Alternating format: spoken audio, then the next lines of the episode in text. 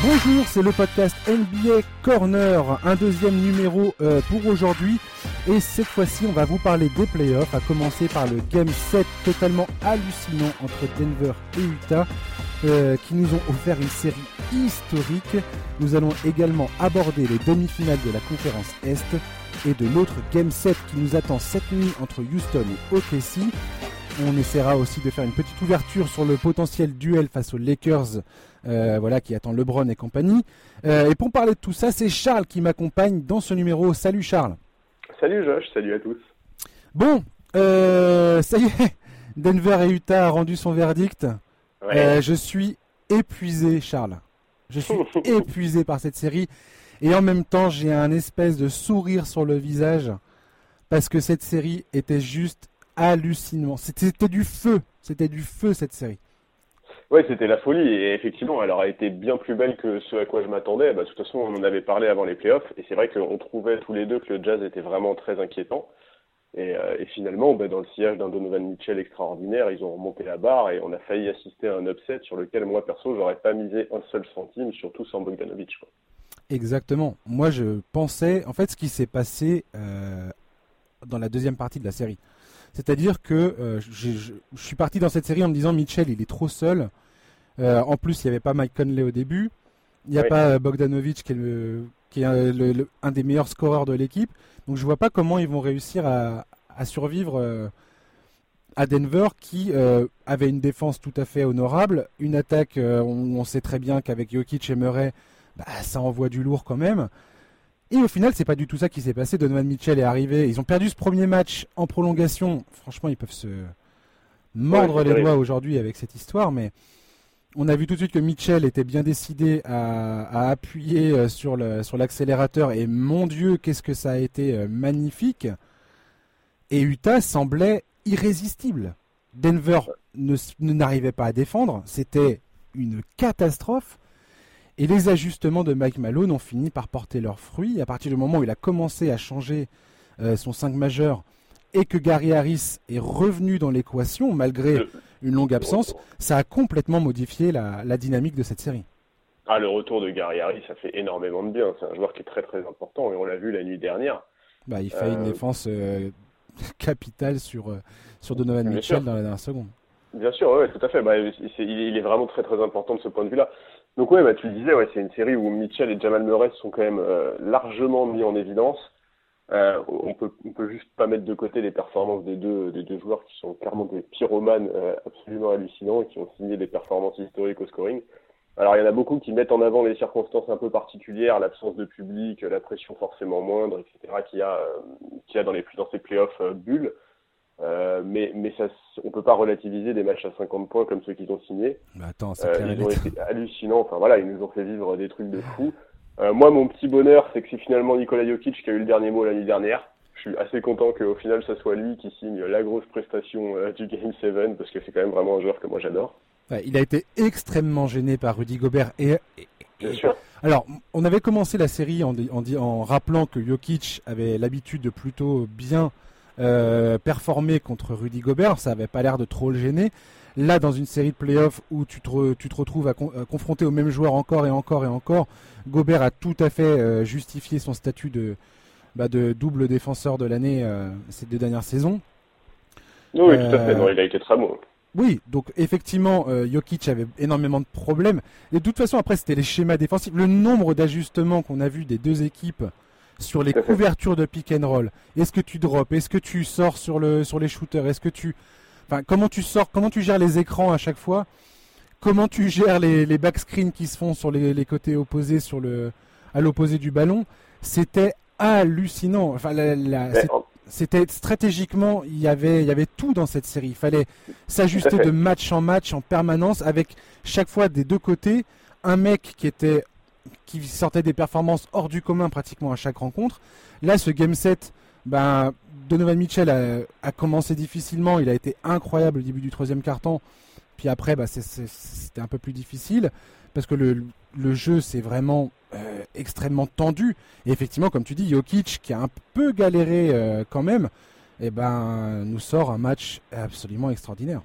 Ouais, ouais, bah, un match comme, il en est vraiment capable. Hein. Mais euh, Mais oui, comme tu le dis, effectivement, c'est deux équipes qui exécutent beaucoup de systèmes, qui sont pas du tout. Euh, c'est ce qui est assez agréable. Enfin, moi, en tout cas, c'est un basket que j'aime bien. C'est vrai que je préfère ça au basket un peu, euh, un peu foufou avec plein de hero etc., etc.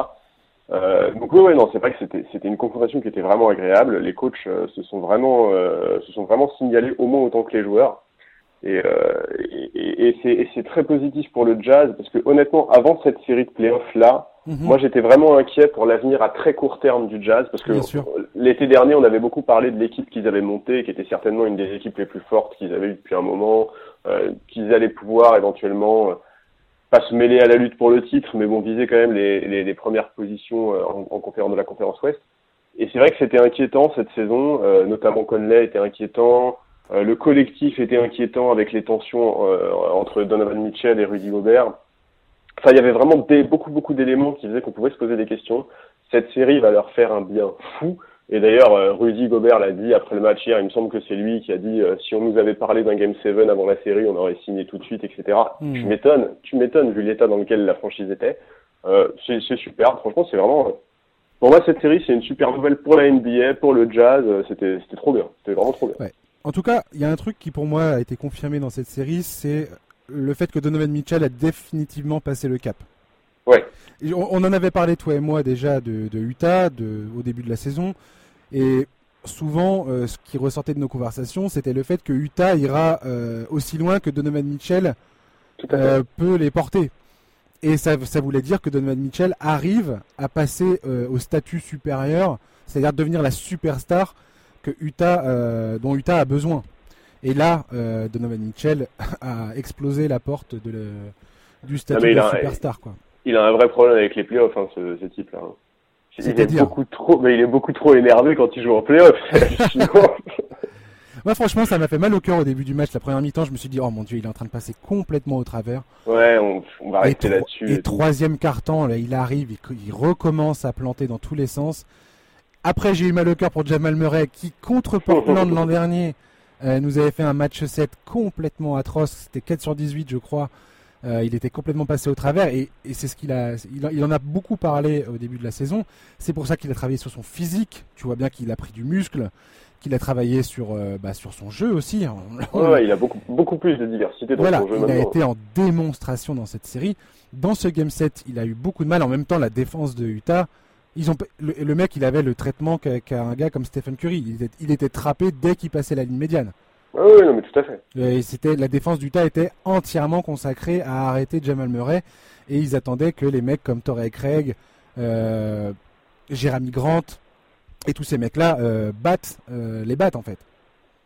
Oui, non, mais c'est ça, c'est ça. L'idée, c'était effectivement complètement d'isoler et de bloquer Murray et puis de, de voir ce qui se passerait. Et c'est là où Jokic bah, tu, voilà, euh, quand tu as un mec comme Jokic euh, dans, dans, ton équipe, ça aide quand même pas mal. Quoi, oui, et d'ailleurs, et Jokic, voilà, on rappelle encore une fois qu'il avait Gobert sur le dos. Et, euh, et, force à lui de nous sortir cette performance hallucinante. ouais, mais techniquement, il est hors norme. Quand tu vois le dernier panier qu'il met, là, oh défendu par Gobert, mais techniquement, enfin, je, je sais qu'il y a plein de gens qui n'aiment pas Jokic.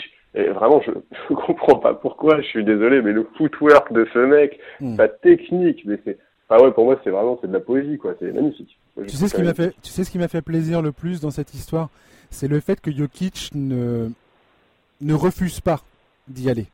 Oui, on, voit trop, on voit trop souvent des joueurs comme ça. Et puis Jokic, on peut le soupçonner de d'être une superstar, mais c'est pas facile pour lui de prendre les choses en main.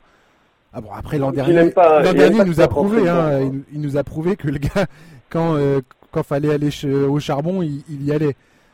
Euh, là, il n'a pas refusé de prendre les tirs qu'il fallait prendre et il les a mis. Et, c'est je suis je suis fier de lui. J'adore Nikola Jokic, tout le monde le sait. Enfin, les gens qui écoutent régulièrement ce podcast le savent. Euh, et là, il n'a pas reculé face à ses responsabilités. C'était pas évident parce que Jamal Murray était tellement incroyable ces derniers matchs que ça aurait été facile de dire vas-y Jamal, euh, sors-nous sors-nous de là quoi prend le tir et, quitte, à ce que Jamal rate, rate, rate et nous fasse encore une performance. Il n'a pas eu un match extraordinaire et, se noie euh, face à la défense du tas. Et non, Jokic a, compris que le moment était venu euh, pour lui de prendre ses responsabilités. Il les a prises. Tout à fait. Et, effectivement, oui, je suis bien d'accord avec toi. C'est trop bien. C'est un vrai plaisir pour moi de, de voir que effectivement c'est lui qui a su à ce moment-là euh, prendre les choses en main. Et, puis je trouve que le symbole est beau, tu vois. C'est bien, les deux là, les gamins, vous avez fait la fête pendant six matchs. Maintenant c'est le patron qui va clore, qui va clore l'affaire, quoi. ouais, non mais et puis ah, tout ça avec Gobert sur le dos. Enfin, je veux dire Gobert, mon gars, mais bah, mais mais Gobert quoi. Et puis Gobert, il nous fait pas un petit match, il nous fait un match XXL. Oui, bien sûr, mais après, bah, le problème, c'est que trop souvent, avec Gobert, euh, les gens qui regardent pas les matchs, ce que je peux comprendre, hein, parce que regarder les matchs, c'est quand même, il faut, avoir du temps et c'est tard, mais en fait, il, fait tellement de choses, et pour le coup, Jokic, c'est pareil, les deux font tellement de choses qui se voient pas dans les stats, quoi. Hmm. Euh, enfin, vraiment, c'est, il faut regarder ces mecs-là jouer, parce que oui, effectivement, hier, hier, Gobert, il fait, il fait encore un super match défensivement, il, il est remarquable, mais mais bon, en face de lui, euh, en face de lui, je suis désolé Joël, mais en face de lui, il y a le meilleur pivot de la ligue, quoi. Ouais. En tout cas, cette série restera. Enfin, c'est une des plus belles séries que j'ai vues depuis très très très longtemps. Ouais. quand tu penses que Jamal Murray et Jokic c'est 23 euh, et 25 ans respectivement, Utah, Utah c'est pareil, ils ont une ils ont une, très bonne très bonne ossature. Après, Conley est plus tout jeune, euh, certes, mais ils ont de quoi, effectivement, comme tu disais tout à l'heure, euh, être enthousiastes pour l'avenir. Franchement, ils n'ont pas à rougir sur cette série. C'était c'était le niveau de jeu qu'ils ont affiché sur les quatre premiers matchs, c'était hallucinant. Euh, au final, ils sont ils sont tombés sur une équipe de Denver qui a su s'ajuster. Bravo à Mike Malone d'ailleurs. Enfin, il faut il faut saluer Mike Malone. J'ai aussi envie de faire un dernier clin d'œil. Enfin, on va terminer sur cette série à Michael Porter Jr. qui a fait un bah très bon début de match qui, euh, Dieu sait, a été ciblé par Utah au début de la série. Mais c'est bien, c'est bien, c'est comme ça qu'il va, c'est comme ça qu'il va progresser de toute façon. Complètement. Et, il aurait pu se décourager, il aurait pu euh, un peu lâcher l'affaire en se disant merde, je, je, comprends rien, j'y, je parviens pas à, faire ce que j'ai envie de faire. Et, au début du match, il a été très important dans le fait que Denver réussisse à, à construire cette cette avance au début du match qui s'est révélée ben, décisive au final. Ah oui, non, mais Porter Junior, c'est un joueur qui, s'il se développe bien euh, euh, dans les deux ans qui viennent, là, peut changer énormément de choses, à la fois à Denver et à la fois dans la conférence Ouest. Parce que mm. un joueur de son profil dans cet effectif-là, attention, euh, ça, peut vraiment faire mal, quoi. En tout cas, il n'a pas peur. Il n'a pas peur de prendre les, tirs qu'il faut. Il n'a pas peur de, de se tromper. Et, et, franchement, comme tu dis, ouais, avoir un mec comme ça dans ton équipe et cette expérience, cette expérience en playoff, on sait tous très bien que les, les jeunes, c'est ça dont ils ont besoin. C'est de, de, de, goûter à ce genre de match, de se retrouver dans cette situation où euh, la moindre erreur euh, peut te coûter la série, euh, la victoire. Enfin, c'est toute ta saison se joue là-dessus en fait. Et c'est cette pression où lui semblait bien répondre à tout ça et, c'est très encourageant. Ouais. Bah, de toute façon, honnêtement, de, pour moi, de ce qui montre euh, Porter Junior, la, la, seule, la seule, un peu la seule inconnue mm. sur la suite, c'est son état physique. S'il tire physiquement, moi, je, mm. je vois pas comment il pourrait ne pas se développer comme on l'attend, quoi. Parce que vraiment, il a, il a trop de, il a trop de qualité, il a trop d'atouts, comme tu le dis, il a pas peur. Moi, je, ouais, J'attends vraiment de voir la suite de la carrière de ce type-là et, vraiment je pense que s'il est un peu préservé par les blessures, euh, ça, ça, peut être un vrai problème euh, pour beaucoup d'ailiers l'année prochaine, enfin l'année prochaine dans les 2-3 ans. Et ce que dit Mike Malone, c'est que c'est un gros bosseur, il bosse sur sa défense. Il a pas du tout, enfin on sent que c'est pas un joueur qui va se contenter d'être euh, unidimensionnel et, et, de vouloir devenir un grand attaquant et, et laisser le reste derrière. Et voilà. Et je pense que Denver hâte de voir la, confrontation face aux Clippers. J'ai peur qu'il soit exténué. Je sais pas si tu as vu eh Jamal Murray qui était invité euh, dans Sport Center et euh, quand il apprend que le, match 1 contre les Clippers est jeudi, donc dans la nuit de jeudi à vendredi, tu vois que le mec il est dépité, il est là, waouh, quoi, c'est jeudi déjà. Ah tu sens que les mecs ils sont euh, enfin c'est mentalement, mentalement comment tu récupères d'une série comme ça, franchement, qui bah, sait jouer à un tir un panier, un ballon qui roule autour du cercle, quoi, une gamelle, quoi. ouais, non, je suis d'accord. Effectivement, ça va être, ça va être compliqué euh, d'enchaîner aussi rapidement face aux Clippers, qui eux, pour le coup, en plus, sont assez frais. Mm. Ouais, on va voir. Hein, ça va pas être facile. ouais, ça va pas être facile, clairement. Et euh, je pense que les Clippers partent favoris dans cette série, ne serait-ce que par rapport à la fraîcheur physique et mentale. Euh, et puis ils ont Kawhi Leonard s'il faut bloquer Jamal Murray. J'ai hâte de voir comment Murray va réagir face aux Clippers, comment les Clippers vont défendre euh, le, jeu, le, jeu de, le jeu de Denver. Ouais, et puis quel Paul George on va avoir, quoi. Ouais, alors Paul George, la vache. Quel, quel Paul George on va avoir C'est une vraie question. Non, mais bah, pour moi, de toute façon, la logique, de toute façon, la logique voudrait quand même que les Clippers montent un peu, euh, qui montent, euh, qui, qui en, en, emmagasinant du temps de jeu, ils montent en puissance. C'est-à-dire, ce qui manque le plus à cette équipe, de toute façon, c'est des repères collectifs communs et du vécu pendant la saison régulière à cause du load management. Ils ont quasiment pas joué entre mmh. guillemets en configuration playoff, quoi. Donc le fait d'enchaîner les matchs, ça, ça doit leur permettre de retrouver des repères collectifs, quoi. Maintenant. Ouais, attends, Kawhi est monstrueux. Kawhi, on, on, en parle peu parce que contre Dallas, bah, on a surtout parlé de Doncic, mais euh, Kawhi, contre Dallas, je crois qu'il tourne avec quelque chose comme 32 points, 10 rebonds, 5 passes, quoi. C'est n'importe quoi. C'est n'importe quoi. Enfin voilà. Kawhi, Kawhi est, euh, a, dans cette série a montré à quel point ce mec est Ouais, non, mais c'est un cyborg du, c'est un monstre, c'est un, une superstar avec un grand S quoi, avec un ouais, S et puis je peux te dire que pour Denver, euh, ça va leur faire une grosse différence, hein, parce qu'entre les ailes de Utah et les ailes de Clippers, des Clippers, il y a quand même, euh, tu vois, les ailiers à Utah et les ailiers aux Clippers, il y a une petite marge, quoi. Il va falloir s'adapter assez vite. Après, j'ai envie de te dire effectivement que les Clippers, il va falloir qu'ils ils arrivent à résoudre le problème Paul George, parce que Paul George, alors qu'il est, c'est un vrai problème. Il nous bah, fait un super match. Euh, le match 5, euh, il nous fait un, il nous fait un match où il répond, enfin, il, arrive à, faire un. Ouais, il répond au physique quand même. 35 points en, moins en 25 minutes ou je sais pas quoi. Ok, très bien. Et le match d'après, le match 6, ah, il retombe dans ses travers. Euh. Ouais, alors il, est quand même, il, est pas hein. horrible. Tu vois, au match 6, il est pas non plus, euh, il est pas aussi horrible qu'il a pu l'être. Il met rien dedans, Charles. Non, je sais, je sais, je sais, mais au moins il contribue un peu plus. Tu vois, il prend plus de rebonds, il fait plus de passes que sur les premiers matchs. Non, mais c'est pas du tout digne du niveau de Paul George. Je suis complètement d'accord avec toi. Moi, de toute façon, à chaque fois qu'on parle de Paul George, moi, je repense au Paul George d'Indiana contre le hit euh, de LeBron et, vraiment, je ne comprends pas ce qui se passe avec ce joueur. Comment est-ce que il y a eu le Paul George de Casey entre temps. ouais, voilà, mais c'est horrible. Enfin, il y a eu la, il y a eu la blessure déjà. Il y a eu quand même une grosse blessure et effectivement, euh, depuis, c'est en play, notamment en playoff, c'est vraiment c'est plus le même joueur. Quoi. Ouais, parce que le playoff P euh, depuis quelques saisons là, c'est ça. Ouais ça sent un peu la naphtaline, quoi. Hein. C'est, merci beaucoup. Quoi. Non, mais là, les Clippers, pour euh, s'ils veulent, s'ils ont vraiment des aspirations de titre, il va falloir que Paul George euh, figure la manière dont il va sortir de sa torpeur et sortir de, je sais pas, du blocage qu'il a euh, en termes. Ah ouais, je sais pas si c'est la sélection des tirs, est-ce que c'est la défense que, qu'il a en face de lui? Enfin, je veux dire, Dallas, c'est pas comme si ils avaient appliqué une défense colossale sur sa personne. Enfin. Moi, j'ai plus l'impression que c'est une sélection de ses tirs et la manière dont il, dont il va chercher son attaque. Enfin bref, je sais pas. Ouais, bah il s'est un peu exprimé en disant que c'était quand même compliqué, qu'il avait eu du mal à s'adapter à la bulle, etc., etc., Bon, ok. Aspect mental, ouais. Mais voilà, je veux dire, euh, il, faut, il faut réussir à passer outre, quoi. C'est ça les grands joueurs, en fait. Les grands joueurs, c'est réussir à passer outre des circonstances qui sont difficiles. Bon. Ça sera un des points majeurs que je vais regarder dans cette série, en tout cas. Où en est Paul George Est-ce que Paul George peut utiliser cette série pour sortir de, de, ah, son, état, de son état euh, où on a l'impression qu'il est figé, quoi, des fois. Si les Clippers veulent vraiment remporter ce titre, il, faut un moment qu'ils tapent du poing sur la table. Et Paul George et les Clippers, il faut qu'ils montrent qu'ils sont pas juste une équipe qui se repose sur ses individualités et sur son talent euh, intrinsèque. Euh, merde, il faut, il faut vraiment qu'on voit quelque chose de cohérent. Cette équipe, elle a un effectif qui est hallucinant. Euh, il y a des joueurs qui sont capables de prendre les matchs en main. Paul George et les Clippers contre les Nuggets doivent nous montrer qu'ils sont vraiment une équipe sérieuse. Quoi. Hmm.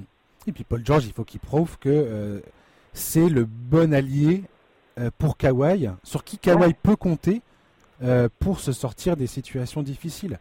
Parce que Kawhi, il est extraordinaire, comme on vient de le dire. Mais il y a un moment ou un autre, le mec va falloir qu'il puisse compter sur, sur, sur, bah, sur Paul George. quoi. C'est le deal, c'était ça, c'était le duo. il faut que l'un puisse compter sur l'autre. Donc Kawhi est clairement l'alpha dans cette histoire. Maintenant, Paul George, il va falloir qu'il sorte, euh, sorte quelque chose, quoi, qu'il retrouve un petit peu de sa superbe. Ouais, ouais, non, je suis, tout à fait d'accord, effectivement. Hmm. Ça va être très intéressant. Jeudi, hein, on regardera ça avec intention. Euh, Raptors Boston, game 2. Boston qui s'impose. Deux matchs à 0. Euh, je m'attendais pas à ça. Le premier match, euh, pour moi, Boston a complètement roulé sur Toronto. Je me suis dit, bon, euh, très bien. c'est une, c'est une erreur. Euh, ça arrive. Tu peux passer. Ouais, c'est un match sans quoi. Voilà. un match euh, dégueulasse offensivement. Il n'y a rien qui va. Il y a, rien qui colle. Ok, très bien. Et match 2, ben, dis donc Boston, euh, c'est des sérieux clients. Hein. Et puis bah, surtout, je veux dire compenser un match aussi compliqué offensivement de Tatum aussi facilement. Enfin, je trouve ça c'est-à-dire que tu, tu vois, si j'ai pas vu le match et que tu me dis que Tatum euh, signe un, un, match aussi compliqué offensivement, qui met aussi peu dedans avec une adresse en berne et tout, je te dis bon bah Toronto a gagné quoi. Hmm. Mais euh, mais non, ouais, dans, dans le siège de de, de, Walker et de, et de Marcus Smart. Euh... Mais Marcus, quand est-ce qu'il a construit une statue pour Marcus Smart euh, à Boston? C'est fou, hein. Devant le TD Garden. Quand est-ce qu'il y a une que ces dernières années, à chaque fois, il est dans toutes les rumeurs de trade et tout. Non, mais incroyable. Hein. Vraiment, ce vache. Le mec, il plante 5 3 points consécutifs. Le mec, c'était Stephen Curry. Tu voyais que les gars. Le, Attends, c'est Stephen Curry avec la défense. Hein, parce que c'est pas parce qu'il met dedans qu'il arrête de défendre le mec. Les 3 points qu'il met dans les dents de Norman Powell. Et tu vois, Norman Powell, réaction typique des mecs quand ils défendent sur Stephen Curry. Le mec, il, il baisse les épaules et il dit Qu'est-ce que tu veux que je fasse? Tu peux rien faire. Et le mec, il est là, il enchaîne, il enchaîne, il enchaîne. Et puis voilà, défensivement, il a une énergie de malade. C'est beau. Et puis euh... Kemba qui prend le relais, ultra clutch à la fin. Je crois qu'il fait un 4 sur 4 au shoot dans les deux ou trois dernières minutes. Exactement, dans le quatrième carton. Franchement, bon, alors, on va dire que il commence le match, il commence un match dégueulasse. Le mec, il commence le match, tu te dis, mais Kemba, mais qu'est-ce que tu nous fais? Et, euh, et bam, ré, je, sais plus combien il a commencé. Euh, un truc comme 2 euh, sur 14, un truc comme ça. Enfin, c'était vraiment, c'était vraiment catastrophique.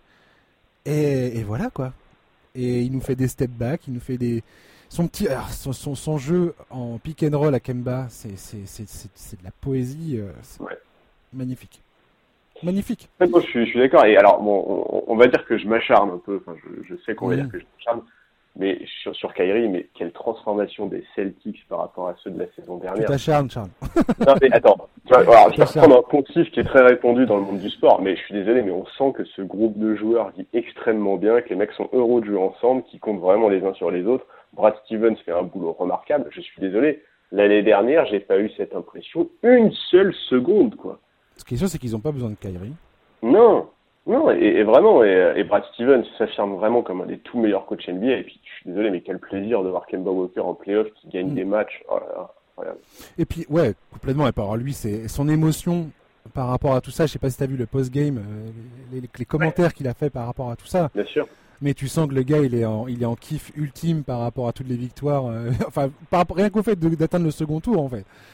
Euh, oui, et puis avec la manière, enfin, c'est une victoire en six matchs quand même. Et puis euh, euh, il, il a pas manqué de saluer, voilà, Jason Tatum, Marcus Smart, enfin tous ses coéquipiers en disant voilà, on a un super groupe.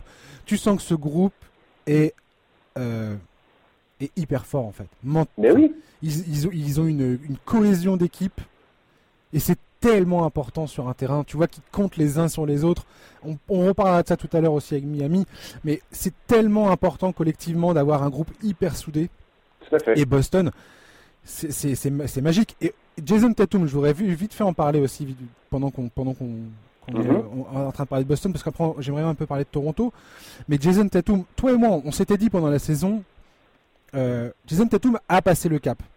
Ouais. Je t'avais aussi dit, alors, je sais pas si c'était dans un podcast ou dans nos conversations personnelles, je t'avais aussi dit, bon, il passe un cap euh, en saison régulière, c'est évident. Maintenant, il faut voir en playoff. Et bah Jason Tatum en playoff, mon dieu, euh, il confirme.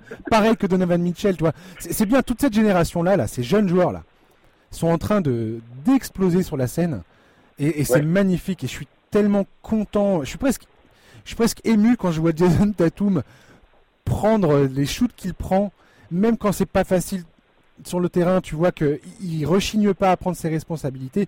Et mon Dieu, mais la classe qu'il a sur le terrain, ce mec. Oh, il est magnifique à avoir joué, c'est incroyable. Défensivement, il utilise, il utilise sa longueur de bras, c'est incroyable. Son ouais, avec Jalen Brown, ces deux mecs-là, ils sont hallucinants euh, sur le terrain. C'est beau à voir jouer. C'est très, je, très. Je suis d'accord. Je suis d'accord. C'est vraiment, ouais, c'est vraiment un très, enfin, effectivement, le, duo. Mais, mais Tatum, vraiment, ouais, il, est, il, a, il a quelque chose offensivement, c'est un attaquant qui est tellement, qui a des gestes tellement beaux. Enfin, vraiment, ouais, non, je, moi j'adore Tatum. La fluidité de ce type. Et puis il va, il n'est pas forcément très adroit. Il est à plus de 50% à 3 points. Il est pratiquement à, peine en dessous des 50% au tir, hein, des hauteurs de champ. Le mec, il va 14 fois sur la ligne des lancers francs. Ça, c'est la marque des grands joueurs, mec. Mais bien sûr. Ah, t'as un mec qui arrive à aller sur la ligne 14 fois dans un match. C'est le signe que le gars sait, enfin, qu'il va, il va chercher les points. Il va au contact. Il crée du jeu. Il oblige la défense à. Enfin, c'est. Ah non, non, mais mais effectivement, je suis, d'accord avec toi, cette nouvelle génération qui arrive, là, les, les Tatum, Doncic, euh, Murray, etc., c'est génial. Enfin, il faut se rappeler que Doncic, il est drafté en 2018, Tatum, je crois que c'est 2017. Enfin, vraiment, c'est des types qui sont là depuis très peu de temps et qui sont, qui, ont déjà, qui sont déjà en train de prendre une ampleur qui est, qui est, qui est remarquable. Et c'est trop bien de voir ça. C'est hmm. vraiment génial pour la Ligue, quoi. Ouais, complètement. Et ce qui se passe à Toronto, euh, à, pardon, à Boston, c'est ce qui est, euh, c'est ce qui manque en fait, on va dire à Toronto. Quand on avait commencé un peu cette série, on s'était dit tiens, c'est deux collectifs énormes qui vont euh, dans un clash qui risque d'être vraiment incroyable, passionnant, et je pense que c'est ce qui va se passer. Mais, mais j'ai l'impression que la Boston, leur, leur avantage tient dans le fait que justement ils ont un mec comme Jason Tatum dans leur rang, c'est-à-dire une superstar en devenir qui est en train de confirmer que quand il n'y a rien qui va, le mec il est là tu vois?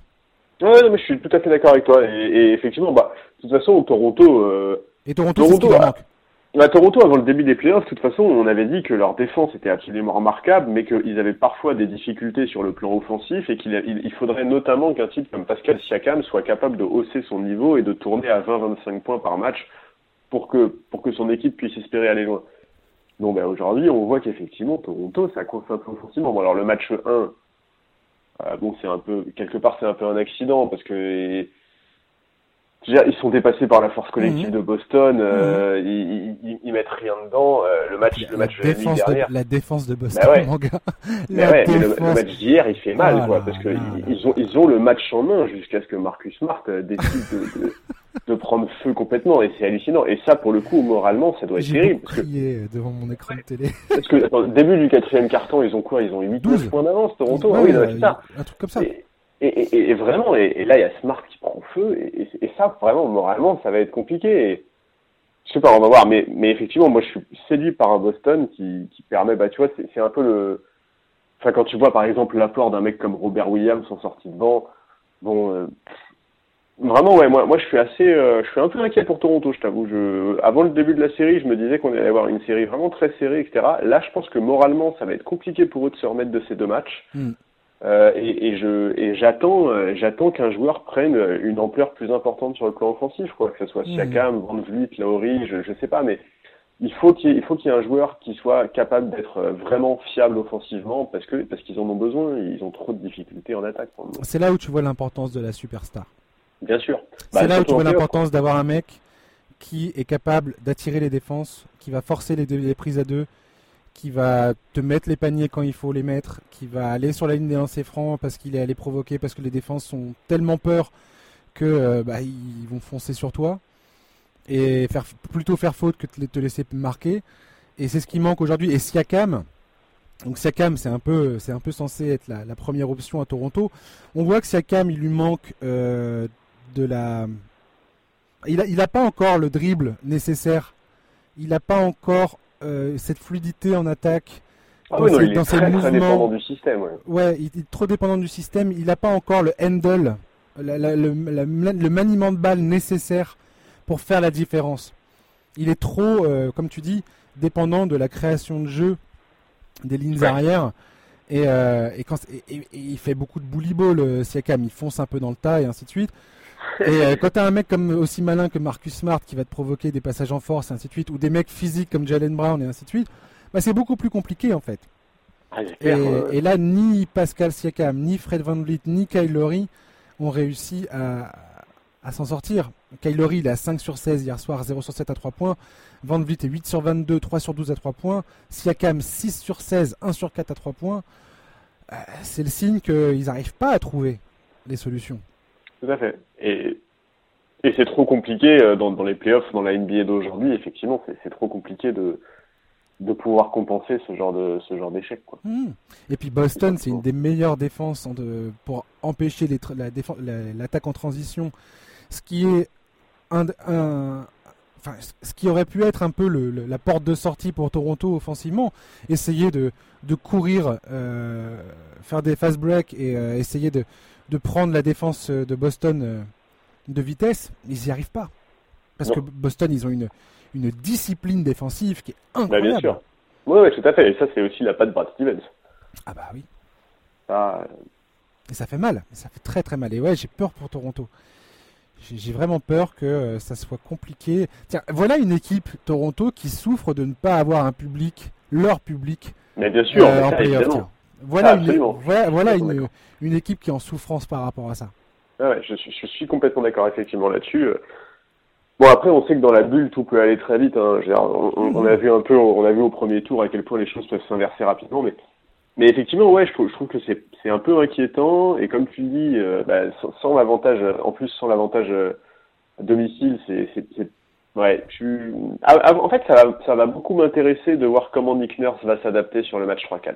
Exactement. Ça, je, je, trouve ça, je vais trouver ça très intéressant. Ce qu'il faut imposer, c'est un changement de dynamique. On l'a bien vu dans Denver-Utah. Euh, tu regardes les quatre premiers matchs Denver-Utah, tu as l'impression que Denver est incapable de trouver la solution, est incapable de jouer son jeu et est incapable de d'arrêter euh, ce qu'est en train de faire Utah. Le jazz. tu les sentais perdus. N'importe quelle défense qu'ils essayaient de proposer, ça ne marchait pas. Il n'y a rien qui fonctionnait. Et tu as l'impression qu'Utah, leur jeu collectif, c'était d'une c'était huilé, mais. Euh, ah ouais, ça déroulait d'une manière hallucinante, bien ah, sûr. Hein. C'était, ils étaient, ils noyaient complètement Denver. C'était, c'était, c'était horrible.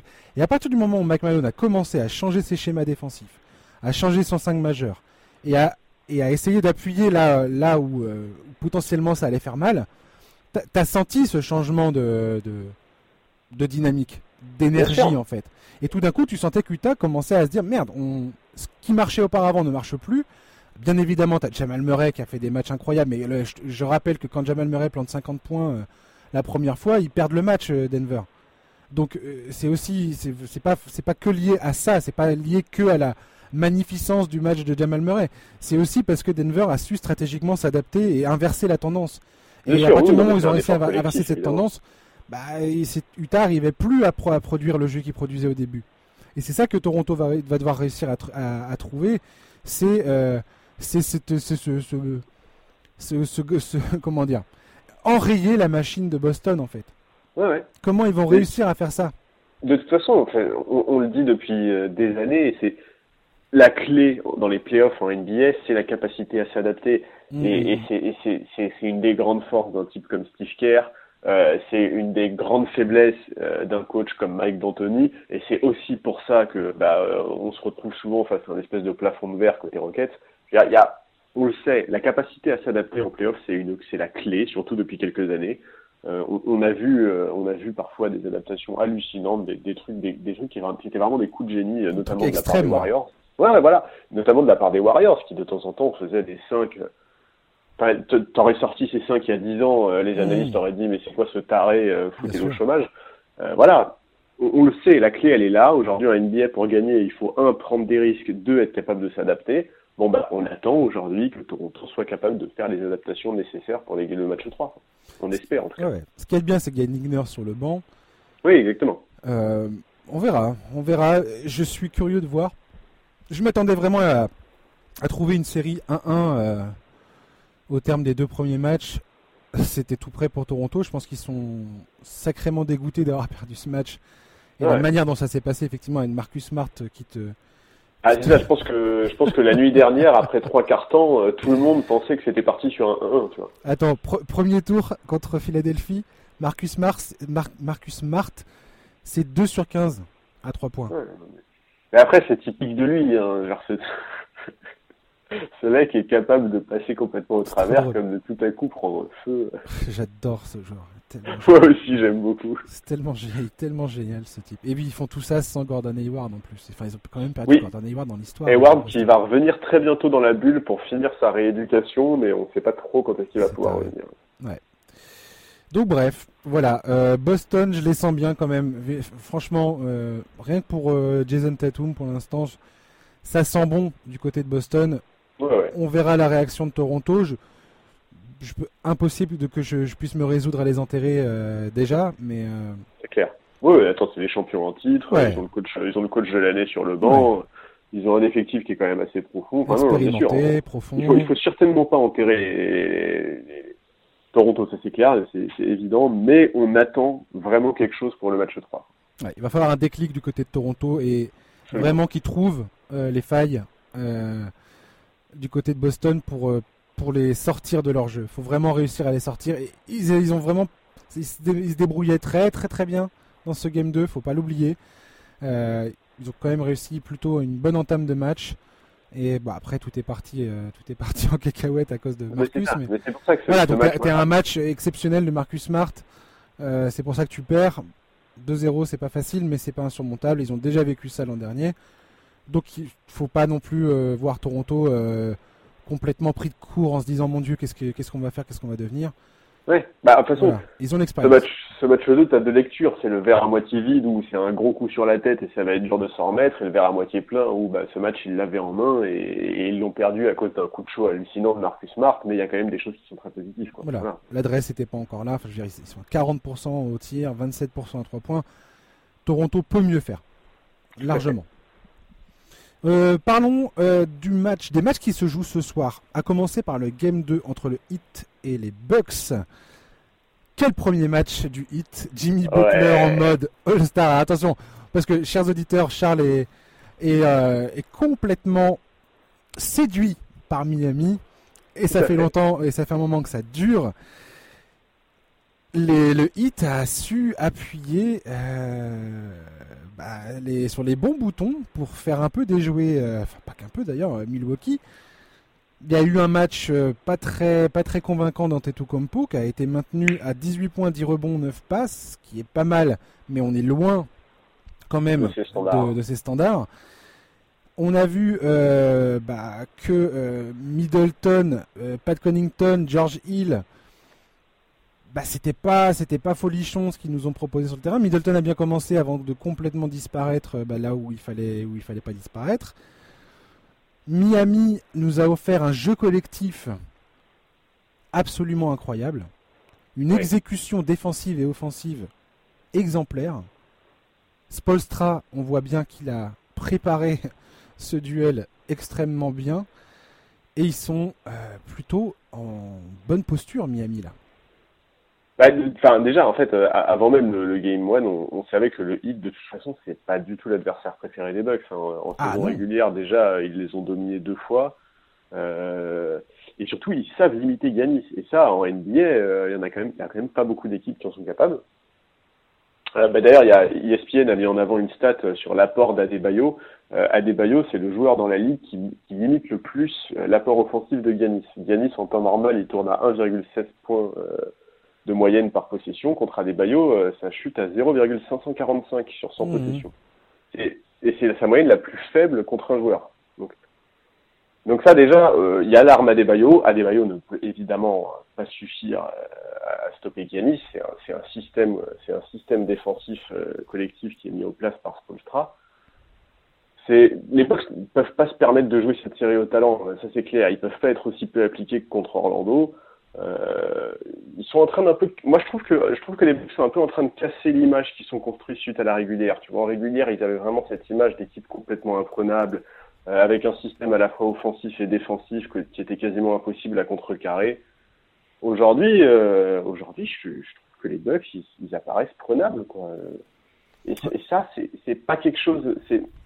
Quand tu es face à une équipe comme le Heat, c'est pas quelque chose qu'il faut que tu montres, quoi. Le Heat, c'est vraiment c'est cette mentalité euh, un peu de un peu de chien sauvage quoi. Enfin vraiment, euh, s'ils voient la moindre faille le hit, ils vont se précipiter dessus. Euh, Jimmy Butler va te choper à la gorge et, bon courage quoi. C'est c'est ouais, j'attends beaucoup de cette série, j'attends beaucoup du hit.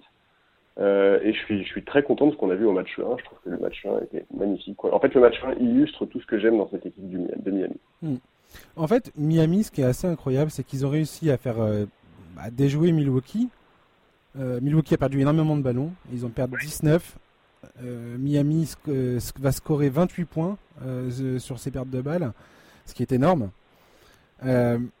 Miami a réussi également à scorer dans la, dans la, dans la peinture, dans la raquette, ce qui logiquement Milwaukee fait de mieux, c'est-à-dire défendre le cercle.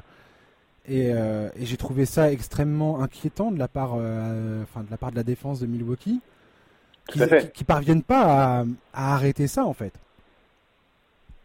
Et puis bah Miami, voilà, ils ont des ils ont les artilleurs qu'il faut pour planter de loin.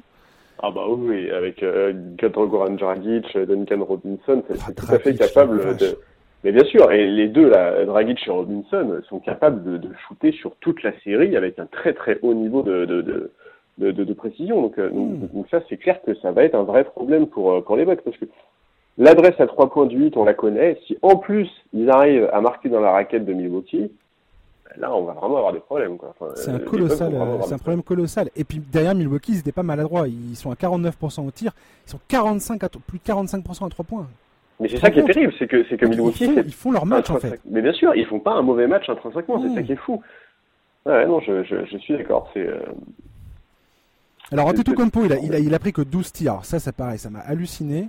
Le mec est à 4 sur 12 euh, au lancer franc. Je sais pas si tu te souviens, Charles, mais ça, on en a déjà parlé énormément du fait que compo c'est un de ses points faibles, c'est son adresse ah dans ses francs.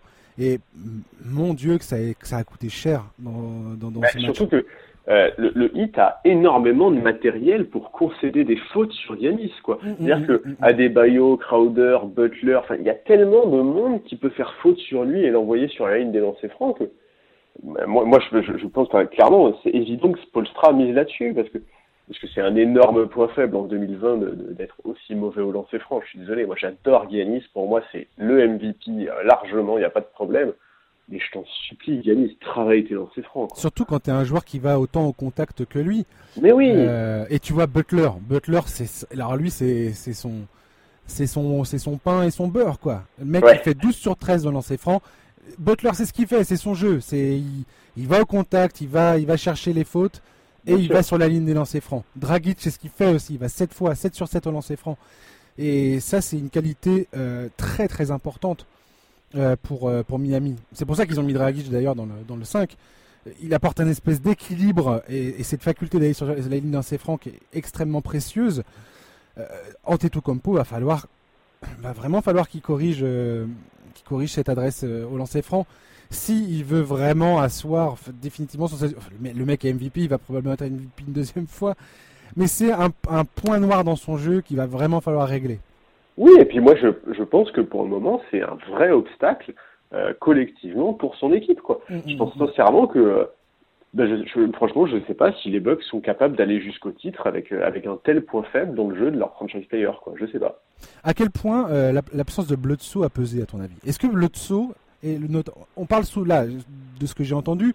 On dit ouais, mais le fait que Bledsoe n'était pas là, ça a ralenti le jeu du côté de Milwaukee et euh, ils pouvaient pas jouer le, leur jeu habituel.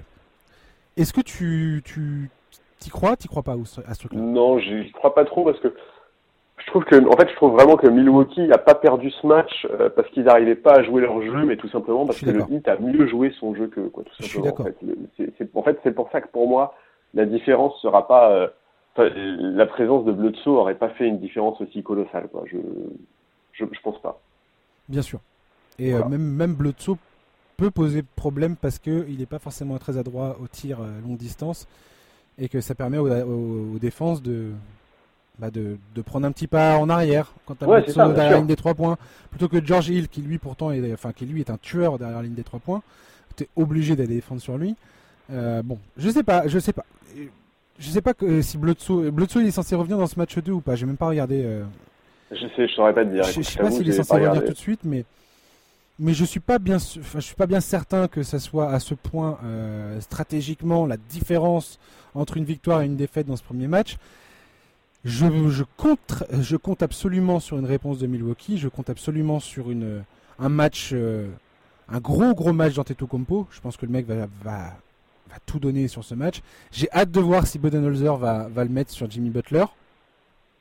Alors, bah, moi j'ai hâte de voir, euh, j'ai hâte de voir Budenholzer sa réaction. ça, a été la, ça, a été la, question de qui a été posée à Compo. Oui, euh, est-ce que vous comptez, euh, enfin pourquoi vous, vous avez, pourquoi, pourquoi t'as pas défendu sur Jimmy Butler? Est-ce que tu comptes le faire? Donc lui il dit bah je fais ce que le coach me demande.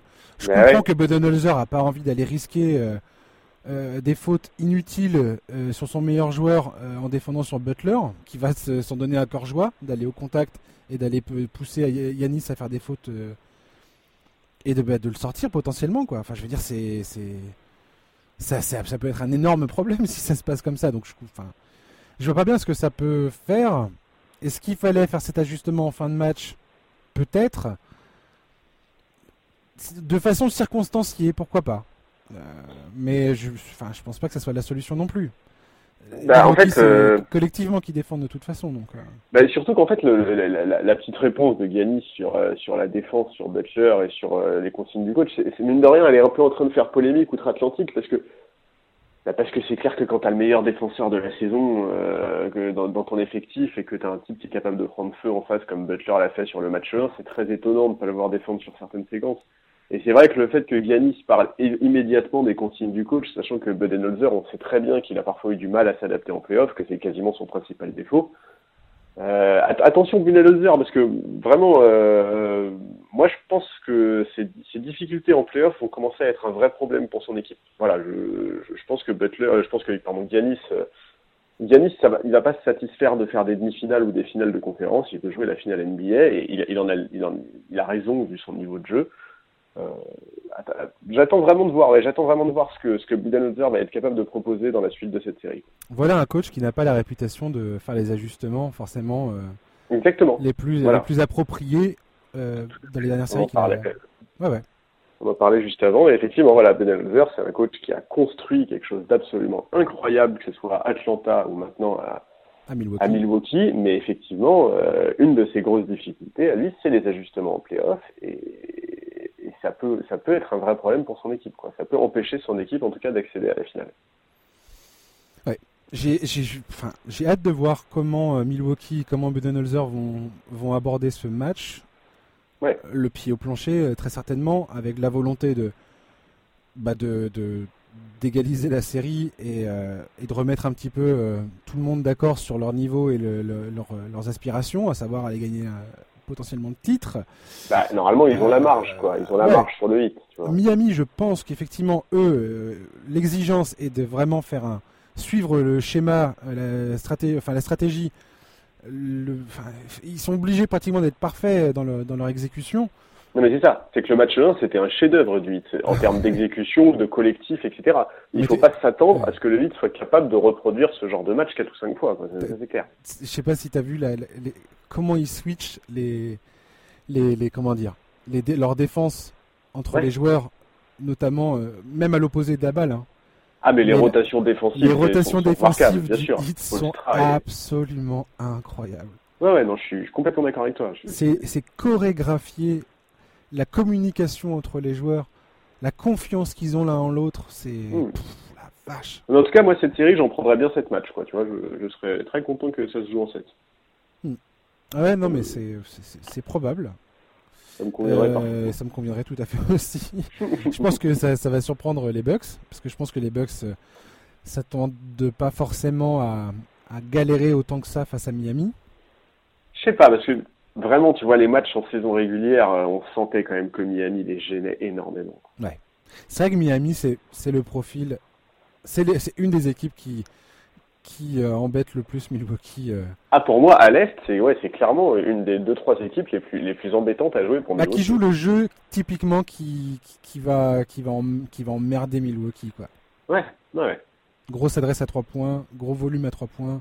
Non, et puis avec un coach qui a déjà gagné, qui sait comment gagner, qui un, effectif qui est assez, assez expérimenté, pardon. Euh, enfin, ouais, euh, il y a, y a un, puis même l'état d'esprit de cette franchise. Tu vois, on, on, en parlait au moment de la signature de Butler à Miami. C'est une franchise qui lui colle tellement en termes de mentalité, mm. avec des joueurs qui sont euh, qui sont complètement passés sous les radars, qui ont même pas été draftés. Enfin, vraiment, là, il faudra un jour se pencher sur la construction de cette équipe du 8. C'est vraiment si tu peux trailer. Quoi. Ouais, ils ont, ils ont tous les éléments qu'il faut, en tout cas. Adebayo pour défendre sur euh, Compo, Butler en créateur, euh, euh, clutch player et euh, pour provoquer des fautes, et puis le mec 2 sur 2 à 3 points. ah ouais. Alors que tout le monde, tout le monde se moquait de lui avant le playoff en disant ouais, tu sais pas, il sait pas, il est pas à droit à 3 points, tout ça, c'est un, bah, problème. Et là, depuis le début des playoffs, il est incroyable. Non, et puis en plus, le hit est quand même en train de montrer un visage qui est ultra séduisant. Enfin, tu vois, pour le moyen, le court ou le moyen terme, pour, pour, pour séduire des free agents. Enfin, vraiment, euh, bah, aujourd'hui, le, le Heat, euh, c'est vraiment une destination de rêve pour plein, plein, plein de joueurs. Ah bah là, ils font du pied. Enfin, Jimmy Butler et le, le, la bromance entre Jimmy Butler et Joel Embiid sur les réseaux sociaux ouais. met en colère les fans de Philadelphie. parce que c'est pas c'est pas la première fois et, euh, et là ça, ça, a repris un petit peu pendant les playoffs là c'est bref on va pas parler de ça mais oui enfin les fans de Milwaukee euh, les fans de Philadelphie il y a quand même d'autres choses qui devraient les mettre en colère avant de parler de ça quoi. oui oui complètement je, suis pas sûr que ramener Embiid à Miami euh, soit une bonne chose bref non pas sûrement enfin, pas, en tout cas pas, pas forcément comme ils sont bâtis là et puis quand t'as Adebayo je veux dire Adebayo tu vois le match qu'il fait mais c'est exemplaire quoi mec 17 rebonds 6 passes décisives deux ah non, mais Adebayo, il est. Une énergie de tous les instants. Euh, waouh, la vache. Physiquement, il, est, il, est, imposant, ce mec, mais. Waouh. Euh, on va parler du, euh, de l'autre match euh, de cette nuit, le Game 7 entre Houston et OKC. Qui l'eût cru? Qui l'eût cru? Bah moi je l'ai cru. moi j'avais prédit Game 7. Ouais, t'avais prédit Game 7 toi, c'est ça? Ouais, Game 7 avec une victoire d'OKC par contre. Je sais pas si je vais avoir raison, je m'en fiche, hein, je m'en fiche complètement. J'ai envie de te dire, euh, j'ai juste, euh, j'avais juste dit que cette série allait potentiellement être euh, un gros plaisir pour tout le monde. Je suis Ouais. content de pas m'être trompé parce que effectivement c'est hyper sy- hyper sympa. Euh, bah voilà, Charles, on y est dans ce game set euh, entre OKC et euh, Houston. Chris Paul, absolu. Qu'est-ce qui, qu'est-ce qui, qu'est-ce qui reste à dire euh, par rapport à Chris Paul cette saison là, avec OKC Le mec, il est juste, euh, Bah rien, quoi. Enfin, c'est, c'est juste, euh, c'est juste magnifique. Bravo. Ouais. Ouais, non, c'est incroyable. Bah, Enfin, moi, cette série, c'est, je pense que c'est mon, plus grand regret de la saison au final, c'est que cette série se joue sur terrain neutre, quoi. C'est, euh, Voilà, là, c'est sûr. ça, c'est terrible, quoi, vraiment. Enfin, euh, si on avait pu avoir ça à la Chesapeake et au Toyota Center, mais vu le déroulement en plus, mais qu'est-ce que Ouais. ça me laisse comme regret, quoi. Ça aurait Ouais. été incroyable. Bon, après, on a quand même des super matchs, on a un super scénario, on a un Chris Paul. Bon, on, rêvait de ce Game 7 et Chris Paul nous l'a offert. Euh, enfin, d'ailleurs, Chris Paul et les Rockets, hein, parce qu'il faut m'expliquer euh, la raison pour laquelle les derni- la dernière possession est confiée à Westbrook, euh, qui est quand même visiblement un peu hors de rythme. Oui, il revient de blessure. Et l'histoire de Russell Westbrook nous montre que c'est pas forcément le mec le mieux, le Non, mieux à même de prendre les bonnes décisions dans ces moments-là. Je m'en tiendrai- caricatural, quoi. Je m'en tiendrai, je m'en tiendrai à ça parce que j'ai pas envie de faire, euh, j'ai pas envie de faire du Westbrook bashing. Non, non, mais attends, Euh, alors bon, on va faire comme d'habitude quand on parle des erreurs de Westbrook, on va rappeler que Westbrook a un super volume de jeu, qu'il fait des milliards de choses sur le parquet, que c'est un joueur merveilleux, machin, machin. Mais merde, t'as le meilleur scoreur de la ligue à côté de toi, un des types les plus indéfendables qu'on ait jamais vu. C'est horrible parce que quand on le voit balle en main, il reste quoi, 30 secondes, on sait tellement ce qu'il va faire, quoi. Enfin, vraiment, c'est trop caricatural. Je comprends pas cette décision. Bon, tant pis, on va pas Mais- se plaindre du fait d'avoir un Game 7, tu vois. Bien sûr. De, euh, de nombreux, de nombreuses, euh, enfin, j'ai vu de nombreux euh, euh, journalistes américains pointer du doigt le fait que James Harden ne se battait pas vraiment. Il y a Ah, eu des- c'est James Harden. hein. Est-ce que- à quel point on peut l'accuser lui ou pas Est-ce que c'est la on- responsabilité d'Anthony quelque part de Mais bien sûr. Euh, C'est aussi de Westbrook euh, de, de, de reconnaître que bah, c'est pas à lui de prendre la balle, euh, c'est plutôt à James. James Harden devrait peut-être aussi se aurait peut-être dû essayer de s'imposer. Je fait. sais pas. C'est une responsabilité partagée à mon avis.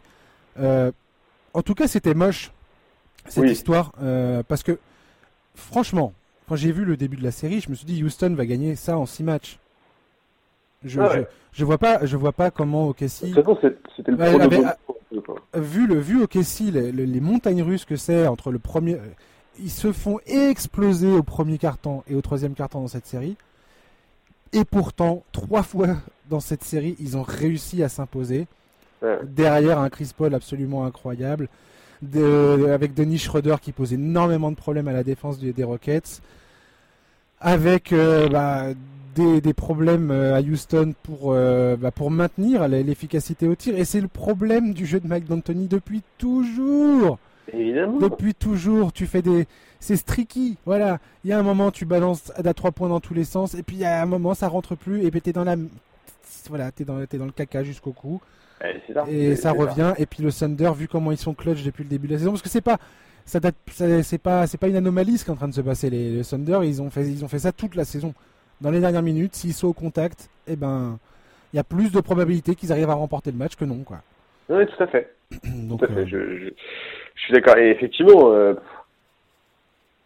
moi, moi j'avais, moi j'avais mis, j'avais mis Houston en 6. Effectivement, je pense que la, la plupart des, des, des, brackets que j'ai vus, des pronos que j'ai lus, etc., euh, mettaient effectivement les, les Rockets en 6. Et, et c'est vrai que c'était un peu le scénario qui était attendu. Euh, bon, ben voilà. Euh, moi, moi c'est terrible parce que alors, je suis comme toi, je suis pas le plus grand fan du jeu de Houston de ces dernières années. Je suis pas le plus grand fan de Mike D'Antoni, même si je reconnais tout ce que Mike D'Antoni a apporté à la ligue. Ça a été un précurseur incroyable sur énormément de choses. Il fait partie de, des acteurs du changement qu'on a constaté ces dernières années. Ok. Mais c'est toujours les mêmes problèmes avec Mike D'Antoni. C'est toujours, c'est toujours les mêmes obstacles. Et, moi, je ne sais pas en quoi en penser de ce Game 7 parce que au fond de moi, j'ai un gros doute sur les Rockets dans ce genre de circonstances. J'ai un mauvais souvenir de Houston de haut mur j'ai peur qu'ils surjouent, qu'ils perdent encore plus de ballons que d'habitude, que, que s'ils sont en échec sur l'adresse longue distance, le Hero Ball soit également en échec. Cette équipe possède un talent offensif extraordinaire, mais il n'y a pas de variation dans le jeu, quoi. Je je, je, je comprends pas quand un, un créateur, un attaquant hors norme comme James Harden, comment est-ce que tu peux te contenter de ça? Je, enfin, en fait, en je fait, sais pas. En fait, c'est ce qui est dingue? C'est que dans le match 6, la défense de Houston était tout à fait au niveau. Mais bien sûr, et c'est ça qui est le plus fou. Ce qui est dingue, c'est que c'est leur attaque qui leur a fait défaut. Houston, leur attaque leur a fait défaut. Non, mais tu te rends compte un petit peu de ce qu'on est en train de dire? Alors que c'est une équipe qui est entièrement basée, enfin tournée sur ça, quoi. Tout à fait. Sur l'attaque, sur le jeu offensif. Et, euh, et c'est dingue.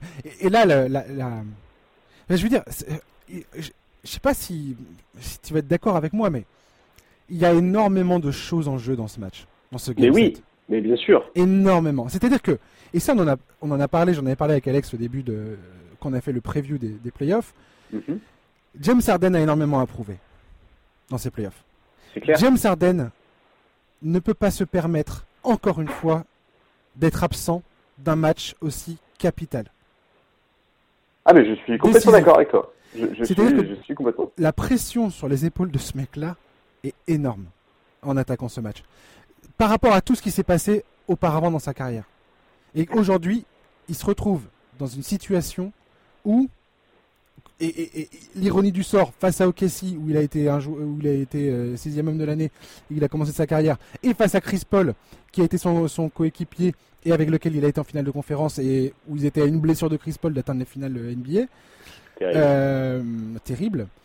Euh, parce que c'est pareil, enfin, je veux dire, l'histoire de D'Antoni change, l'histoire d'Arden change, enfin tout change. Ah mais bien sûr, tout change. Ah, et, là aujourd'hui, on, est, on en est là. C'est Arden, c'est ça, c'est enfin, c'est 10 ans de carrière qui peuvent être euh, validés ou non avec ce match. Ouais, ouais. Westbrook, la même, la même. Westbrook, s'il fait un match où il va perdre encore 8 ballons euh, shooter 5 euh, sur 24 au tir comme il avait fait il y a quelques années face à, à Utah, je crois, où le mec il balance 41 shoots, tu te dis mais qu'est-ce que t'es en train de faire, mec? T'es en train de faire n'importe quoi. Oui, non, mais je suis bien d'accord. quel genre de décision il va prendre? Comment il va jouer sur et voilà. Et, Chris Paul, pareil. Chris Paul. Mais justement, mais, oui, De toute façon, Chris Paul, il est déjà gagnant. Le mec, il a déjà emmené OKC le plus loin que n'importe qui depuis que Durant est parti en 2016. Mais attends, il a déjà réussi ça. Moi, c'est ça qui me fait halluciner. Et qui me fait halluciner. Et c'est pour ça aussi que, enfin, honnêtement, moi, je te dis, je mettais les Rockets 106. Maintenant, sur un Game 7, si je dois miser sur un meneur pour mettre en place le jeu de son équipe dans les dernières minutes d'un match coup près, mais je mise sur Chris Paul. Et je suis désolé, mais aujourd'hui, pour moi, l'équipe de Casey, elle est plus structurée, elle est plus sereine parce que personne les attendait là et que s'ils se qualifient, bah, ils vont faire mentir, mais tout le monde. Ils ont déjà gagné, en fait, au Casey. Mais bien sûr. Ils et ont franchement, aucune pression, je... Ils ont aucune pression. Moi, je, je, je, crois vraiment qu'ils je, pense vraiment qu'ils sont capables de sortir les roquettes. Et, et, quelque part, je rêve que à James Harden me dise, me, me, me, tu vois, me prouve le contraire. Qu'il me sorte un match à 45 points, que Westbrook sorte un match propre dans lequel il fait pas n'importe hmm. quoi. J'en sais rien, n'importe quoi, mais mais il faut il faut vraiment il faut vraiment que les Rockets montrent quelque chose de différent. Et c'est horrible parce que en le disant, genre je, me sens escroc, tu vois, parce que Hmm. mais on sait très bien qu'ils vont pas montrer quelque chose de différent, que s'ils se qualifient, ça sera Ouais. sur leur force habituelle et sur leur jeu habituel. Et on sait que Mike D'Antoni, Ouais, euh, dans la dernière année Bien de sûr. son contrat, euh, à, à l'âge qui est le sien, va certainement pas tout à coup, euh, du jour au lendemain, se mettre à évoluer, à proposer autre chose. On le sait, je veux dire, Non, non, non, on non. sait- voilà, si- s'il shoot mal, ça va se passer comme d'habitude, à savoir que le seul qui va essayer de varier son jeu, ça va être Eric Gordon, parce que Eric Gordon, c'est le seul qui comprend que quand il met pas dedans derrière l'arc, il faut aller Et agresser qui peut le faire surtout. Enfin, Mais oui, c'est le sûr. seul profil un peu euh, qui sait lier pénétration et euh, shoot. euh. Mais c'est clair, et, et tu vois, genre, C'est Rivers aussi peut-être. Tu vois, le, le, le, le principal modèle ces dernières années sur, euh, sur les orgies de shoot à trois points, ça reste quand même les Warriors. Je suis désolé, mais on a tous toujours vu Curry, quand il commence un match en, en, en délicatesse avec son adresse, il va agresser le cercle, il commence à se rassurer en mettant quelques layups, et c'est comme ça progressivement qu'il pose son jeu et qu'il arrive à retrouver de l'adresse. Pourquoi est-ce qu'on ne voit jamais les Rockets faire ça? Mais parce que leur jeu est construit tel quel, après ça va être, c'est- là où euh, la pression est monumentale sur les épaules de James Harden, c'est que c'est à lui de créer du jeu et à Westbrook pour le coup. D'ailleurs Westbrook, tu- te rends compte quand même, le mec il est MVP, euh, il a été MVP, il Ouais. revient de blessure, alors comme tu dis il est, il est hors de rythme et c'est fou, enfin c'est pas juste de, de remettre ça sur ses épaules à lui, tu vois. Non, non, non, non, c'est la Mais, responsabilité mais collective. n'empêche c'est que clair. le mec il revient de blessure, on, on se dit putain mais Houston ils vont plier cette histoire. Et depuis qu'il est revenu, Houston galère à mort en fait. Mais oui. Donc euh, Ouais, donc c'est ouais, chaud bah, bordel. ouais. C'est chaud sans déconner. Ouais, moi, c'est, enfin, ouais, franchement, genre, euh, moi, ça me, ça me, ouais, ça me fatigue parce que cette équipe, elle a, je veux dire, il y a- enfin, il faut pas laisser un mec comme James Harden euh, dans un truc aussi stéréotypé. Ça me, ça me, c'est, chiant en fait. Enfin, moi, aujourd'hui, euh, vraiment, je le dis très ouvertement, je veux voir James Harden être coaché par quelqu'un d'autre. Je veux Mhm. voir son jeu être mieux se passer. exploité. hein. Mais oui, je sais, mais, mais tant mieux parce que. Vraiment, ce type est une arme offensive, comme on en voit, mais Hmm. peut-être, je sais pas, tous les X, X années. Il faut, il faut utiliser d'aussi grosses capacités. On peut pas l'enfermer dans, dans des schémas aussi stéréotypés. Quoi. En tout cas, personnellement, euh, ce que je, ce que je, ce que je vois se passer dans cette, il y a pour moi il y a deux scénarios qui vont potentiellement se dérouler dans cette histoire. C'est soit Houston arrive immédiatement à installer son jeu, à planter les shoots qu'il faut planter. Ouais, je vais dire, je- j'enfonce des portes ouvertes. Hein, je suis Non, mais t'as raison, parce que comme, Non, ils veux ils s'adaptent pas, de toute Pour- façon. Pour moi, ça va soit se passer comme ça, c'est-à-dire que ça, ça va bien se passer pour eux. Ils vont produire leur jeu qui va, qui va apporter ce que ça apporte d'habitude et, et nickel et tout, et tout le monde est content et puis il n'y a, y a y a plus de questions à se poser et puis ils vont plier OKC en 15, euh, avec 15 points d'avance. Soit ça va être la galère, ça va être tendu. Ouais. OKC va réussir à rester au contact en permanence. Euh, Chris Paul va réussir à, à mettre ses shoots euh, et tout le monde va ré- ils vont jouer libérés et euh, parce que pff, enfin je veux dire si OKC reste au contact jusqu'à la fin du match c'est là qu'il va falloir s'inquiéter pour Houston. Bien sûr. et c'est là que tout, tout va se décider. C'est que Harden bah, va falloir qu'il qu'il bah, prenne ses responsabilités et ce qu'il sera capable de le faire ou non. Et moi comme, je- comme tu le dis enfin je sais pas si c'est ce que tu disais ça par rapport à ça tout à l'heure mais mais dans ce, dans ce cas de figure j'ai plutôt envie de faire confiance à Chris Paul qu'à James Harden. Chris Paul le mid-range son, son jeu en mid-range c'est de l'or en barre Non, Le mais mec, bien il sûr. rate Et sa gestion jamais. des fins, il sait des fins de exactement où, où trouver ses points Ouais, dingue ouais, je, je- je- je suis d'accord. Sur, la gestion des fins de match, effectivement, pour moi, il y a, il il vraiment pas photo. Mais, mais, mais tu vois, c'est c'est terrible. Je veux dire, c'est terrible qu'on en soit à se dire avec une des meilleures équipes Bien de la sûr. NBA. Soit le match va bien commencer et ça va bien se passer, soit le match va pas bien commencer et ça va être compliqué. On en est à ce niveau d'analyse sportive avec cette équipe tout simplement parce que ben, c'est vrai en fait quoi. c'est que ça va pas c'est que ça va Il y a pas tellement, il y a tellement zéro variation, il y a tellement zéro adaptation que ben, quelle analyse tu veux faire? La vérité Mm. elle est là, c'est que s'il n'y a pas d'adresse à trois points, eh ben ça va être compliqué. c'est Voilà. la preuve que ça va pas la- Ouais, c'est ça. Même, mais, même défensivement, moi, je les trouve euh, tout à fait honorables, Houston. Je trouve que leur schéma défensif de tout switcher tout le temps, ça, sûr, gêne énormément les équipes.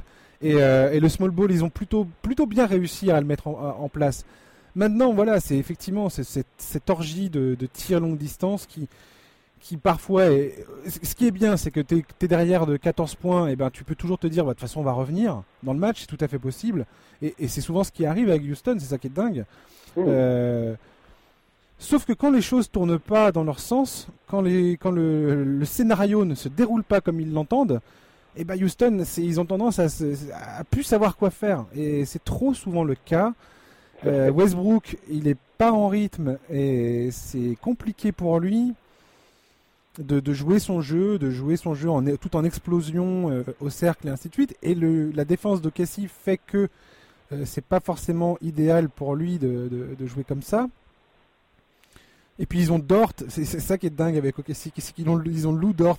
Toutes les James Harden se défait de n'importe quel défenseur dans l'équipe euh, face au Thunder. personne n'est capable de défendre ce mec-là, sauf un, Dort. Et ce qui est génial, c'est que Dort, c'est un, il le laisse shooter à 3 points parce que le mec, c'est pas, je crois qu'il a 18% dans la série. Ah oui, non, c'est euh, compliqué, ouais. ouais c'est extérieur, c'est compliqué. En fait, c'est ce qu'on lui demande. Ce qui est drôle, c'est que c'est l'histoire de Casey, ce truc-là. C'est qu'ils ont un arrière-shooter qui sait pas shooter, mais qui est un défenseur de malade. Euh, sa défense contre James Harden est incroyable. La débauche d'énergie qui est obligé de, de, de, lâcher Harden pour essayer de, se dépêtrer de ce mec-là, c'est taré. Le switch and recover en défense est, est, hallucinant du côté du Thunder. Donc, euh, ils, font un mine de switcher, mais Dort à chaque fois revient sur James Harden. Euh, sur les écrans, c'est c'est fou. Stratégiquement, franchement, Donovan, il s'en sort plutôt pas mal avec le, les cartes qu'il a en main. Ouais, je suis d'accord. On va voir comment il va s'en sortir là, mais, mais, mais bon. Toi, tu, tu penses pourquoi Ah, moi, je te dis, euh, pour moi, moi, moi je, en fait, mais c'est horrible hein, parce que je, suis trop influencé par les, ce que j'ai vu ces dernières années, mais, mais non, pour moi, sur un Game 7, c'est OKC qui gagne, quoi. Hmm. Mon cœur, mon, mon cœur dit OKC parce que d'une, c'est le pronostic que j'ai donné. Que OKC m'a vraiment fait plaisir cette année. Ils ont vraiment sorti des matchs absolument. Euh, oh bah c'est une des équipes. Euh, ouais, c'est clairement une des équipes qui a qui a apporté quelque chose à la NBA cette année quoi. C'était beau. Et, euh, et Chris Paul, c'est marrant. Chris Paul, il est il est détestable quand il est, il est dans une équipe qui joue le titre quand il fait partie des contenders. Et qui négocie ses contrats aussi. Ouais. et c'est un mec absolument adorable quand il joue pour un, pour un outsider. C'est marrant. Hein. En fait, c'est ça, Chris Paul, tu vois, quelque part, tu vois. C'est ouais. peut-être là, tu vois, qu'il est le plus, euh, qu'il est le plus épanoui, euh, le plus, euh, je sais pas. En tout cas, il est, c'est drôle parce que comme ils disent souvent dans les commentaires, c'est un deuxième coach sur le terrain. Tu vois que tout le monde l'écoute à ah, c'est clair, ouais. Et c'est beau à voir jouer. Et voilà, donc le cœur dirait plutôt ça. Euh, et comme ça, j'aurais raison sur euh, sur un de mes pronostics. Mais euh, la raison voudrait que je, pas, je pense que Houston a, a plus de probabilité de gagner ce match. J'ai peur des conséquences pour pour tout tout ce qu'on a tout ce qu'on vient de dire là pour même pour D'Antoni, tu vois, je suis pas forcément. C'est un coach que j'aime bien. Ouais, mais Bref, euh, ça va être, ça risque d'être moche pour Harden et pour Westbrook. Ça risque d'être moche pour Houston euh, s'ils se font sortir par OKC. Euh, voilà, et j'ai l'impression qu'un duel Houston-Lakers sera plus intéressant qu'un duel OKC-Lakers. Oh oui, et puis pour je pense que la ligue préférerait aussi une affiche mhm. Houston-Lakers. Hein, Donc, ouais, ouais. Donc on verra on verra. Mais euh, en parlant des Lakers, toi, tu penses que les Lakers seraient, sont, seraient plus, plus contents de voir qui? Toi qui es fan. Je pense. Je pense que dans l'absolu, ils seraient, ils seraient plus contents de voir le Thunder, tu vois. Ouais, je pense aussi, ouais. Parce que parce que le star system des Rockets, parce que James Harden, parce que euh, parce que Westbrook et tout. Maintenant, je vais être franc, euh, moi, quel que soit l'adversaire, je suis pas inquiet du tout, quoi. En tant que fan des Lakers. Ouais. genre, quel que soit l'adversaire, je pense qu'elle va beaucoup souffrir face au secteur intérieur. Euh, je pense que ce sera des adversaires, et notamment Houston, qui correspondront beaucoup plus aux qualités des Lakers que Portland, qui était une équipe qui perd très peu de ballons, qui a un jeu offensif qui est très propre, etc. Mhm. Ce qui n'est absolument pas le cas des Rockets. Euh, voilà. Puis il y a, y a, autre chose, c'est euh, c'est l'usure mentale, quoi. Mhm. L'équipe qui va arriver, elle se sera qualifiée en Game 7, ça aura été compliqué. Euh, bon, euh, je pense que si les Rockets passent, ils seront plus fatigués moralement que le Thunder, qui s'ils passent seront complètement relâchés parce qu'ils ont déjà gagné quoi le Thunder. Personne ne voyait passer un tour, tu vois. Donc à la limite, tu vois, le Thunder sera probablement plus entre guillemets plus léger, tu vois, plus euh, moins moins il y aura moins de pression, il y aura moins de fatigue nerveuse et tout. Les Rockets, je pense que s'ils passent, ils vont être vraiment un peu épuisés. Je pense qu'ils vont avoir du mal là-dessus. Euh, mais surtout, quoi qu'il arrive, j'attends une demi-finale où Anthony Davis doit être absolument monstrueux parce qu'il n'y a rien en face. Quoi. Ouais, dans les, dans, les deux cas, effectivement, euh, ils ont la main mise. Après, moi, les Blazers avaient quand même une défense euh, en mode passoire. Tout à fait. Je pense que c'est plus simple de, de paraître beau face à une équipe comme les Blazers qui en plus était épuisée. Lillard avait fini par être blessé. Tout ça, tout ça, enfin toutes ces raisons-là. les Lakers, on sait qu'il manque un peu d'adresse. Effectivement, ça sera un, ça sera un nouvel indicateur du côté des Lakers pour voir où ils en sont véritablement, euh, à quel point ils sont vraiment sérieux en tant que contender ou pas. Euh, de toute façon, quand tu as LeBron James, c'est toujours un contender. Euh, effectivement, Anthony Davis doit continuer sur sa lancée et prouver qu'il est capable de dominer une équipe, que ce soit OKC ou Houston. Il faudra qu'il nous démontre ça, effectivement. Mais tu vois, justement, pour moi, contre Houston, le, manque d'adresse à trois points des Lakers sera moins pénalisant que contre Portland, tout simplement parce qu'en en, règle générale, ils compensent ce manque d'adresse par une très forte agressivité en transition. Mmh. Et ça, en transition contre les Rockets, bah, ah ouais, avec les parts de balle. Bah, voilà, c'est quand même forcément plus simple. Et donc, tu vois, je pense que euh, cette problématique du shoot à trois points, à trois points euh, défaillant sera moins un problème euh, contre les Rockets qu'il n'a pu l'être contre Portland. Mmh. On verra bien. On verra bien ce que ça va donner. En tout cas, ces playoffs euh, nous régalent. Ouais. Et euh, on est content que ça soit reparti après le, la pause nécessaire euh, qui a été faite pendant ce premier tour. Absolument. Et, et voilà. Donc, bah écoute, Charles, merci beaucoup. Merci à toi. D'avoir participé à ce, ce, numéro. On est en double numéro aujourd'hui, cette semaine. Et puis, bah, chers auditeurs, on se retrouve la semaine prochaine. On reviendra euh, avec un nouvel invité, euh, voilà, pour euh, parler de l'évolution des playoffs. On aura déjà quelques matchs dans le panier concernant les duels de la conférence Ouest.